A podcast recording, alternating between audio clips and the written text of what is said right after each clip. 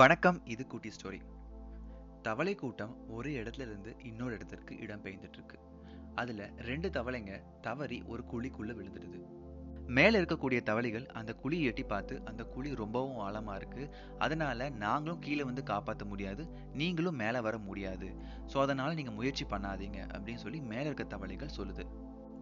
என்னதான் அவங்க சொன்னாலும் பல முறை அந்த தவளைகள் மேலே ஏறுறதுக்கு முயற்சி பண்ணுது. ஆனா அதனால ஏற முடியல. ஒவ்வொரு முறையும் மேலே ஏற முயற்சிக்கும் பொழுது மேலே இருக்கக்கூடிய தவளைகள் நீங்க மேலே ஏற முயற்சி பண்ண வேண்டாம். நடு வழியிலேருந்து கீழே விழுந்தீங்க அப்படின்னா அதன் மூலியமா கிடைக்கக்கூடிய காயங்களின் வலியே ரொம்ப கொடுமையா இருக்கும். ஸோ அதனால முயற்சியை கைவிட்டுருங்க அப்படின்னு சொல்லி சொல்றாங்க. இதை கேட்ட ஒரு தவளை ரொம்ப பயமாயி ரொம்ப விரக்தியாயும் தன்னுடைய முயற்சியை கைவிடுது. ஆனா ஒரு தவளை மட்டும் தன்னுடைய முயற்சியை கைவிடாம அவங்க சொல்றதை பார்த்துக்கிட்டே மேலே ஏறி வந்துகிட்டே இருக்கு. ஒரு சமயத்துல அது முழுவதுமா ஏறி வெளியே வந்துடுது. மேலே வந்த உடனே மற்ற தவளைகள் எல்லாம் அந்த தவளையை பார்த்து ரொம்ப கோபமாக கேட்குதுங்க நாங்கள் சொல்கிற அட்வைஸ் காதில் வாங்க மாட்டியா? உன்னோட நலனுக்காக தானே நாங்கள் அட்வைஸ் பண்ணோம். அதை கூட உன்னால் கேட்க முடியாதா? அப்படின்னு சொல்லி கேட்குறாங்க இந்த தவளையும் அவங்கள ஆச்சரியமாக பார்த்துட்டு சொல்லுது. நீங்கள் என்கரேஜ் பண்ணனால தான் நான் மேலே ஏறி வந்தேன். நீங்கள் என்கரேஜ் பண்ணலாம் நான் மேலே ஏறி வந்திருக்கவே முடியாது. ரொம்ப நன்றி. அப்படின்னு சொல்லி சொல்லுது அந்த தவளை. என்னடா அது நான் சிக்கில் போகுதே? அப்படின்னு கேட்டிங்க அப்படின்னா அதுதாங்க உண்மை. ஏன்னா அந்த தவளைக்கு காதே கேட்காது.